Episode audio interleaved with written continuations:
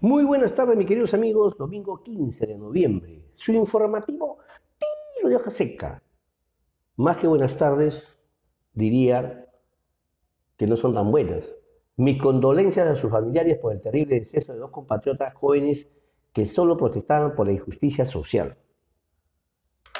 Señores policía, el mandato de la ley de Dios dice, no matarás se acaba de presentar la renuncia del presidente Merino.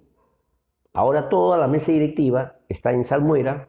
A estos minutos debe haber ya renunciado en su totalidad y que por mandato constitucional será el que presida la nueva mesa directiva que el Congreso los elija, en este caso la mitad del Parlamento más uno, 65 más uno para ser más exacto.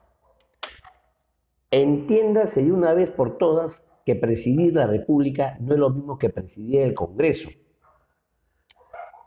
Si hacemos un poco de memoria, el anterior Congreso transitorio, el, perdón, el, presidente transitorio Paniagua, fue elegido por la mesa directiva en la cual en su oportunidad rechazó que lo presidiera Marta Hildebrand que de acuerdo a la Constitución le pertenecía a ella, pero la mesa directiva acordó en ese momento no, y en ese entonces fue elegido Valentín Maniago. O sea, quiere decir que hubo una un consenso aprobado en la mesa directiva, y probablemente sea lo mismo que pase hoy en día.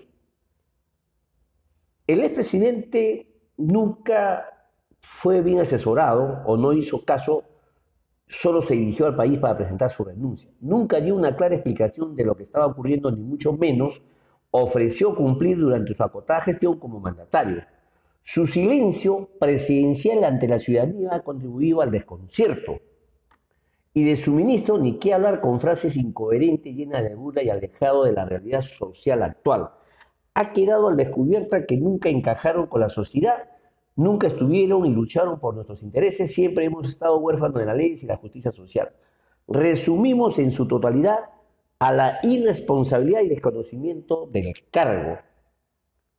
Por otro lado, estas pérdidas humanas, los heridos que van a quedar con discapacidad, muchos de ellos, y los desaparecidos son irreparables, tienen que ser denunciados políticamente y penalmente Ahora queda a la vista, como siempre lo ha habido, un Parlamento fragmentado y con poca capacidad de dirigir a los objetivos que conlleve a un buen destino. Parlamento fragmentado, podemos decir que una de las causas fue eh, cuando nosotros fuimos a las urnas y dentro de ellos eh, estaba la no reelección, una de las propuestas del expresidente Vizcarra. ¿Eso qué trajo?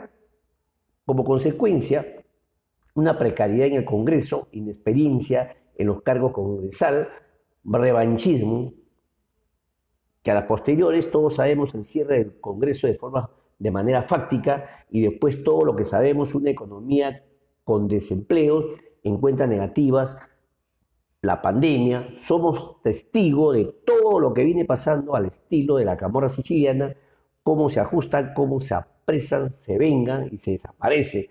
Un mismo corcel parecido a los penales de la mafia y corruptela del migrante. También es bueno recalcar, reiterar que las marchas nacionales de los últimos días fueron el reflejo de un país profundamente polarizado, desde el punto de vista político, que corre el peligro de contagiar esa percepción ideológica entre buenos y malos, a otros niveles de las relaciones sociales e incluso familiares. En conclusión, personas que protestaron sin un distintivo o banda partidaria. Hemos sido testigos que personas han dado sus declaraciones, se han identificado plenamente y no pertenecen a ningún partido, ninguna banda partidaria, como les comento. ¿no? Así que probablemente todos marchaban por el hartazgo de, la, de gana de gritar que merecíamos más, por todo al margo de, de las asunciones del poder y de toda la incompetencia congresar a la vista. ¿No? Así que, mis queridos amigos, eso es todo por hoy a manera de, a manera de un comentario, una opinión personal.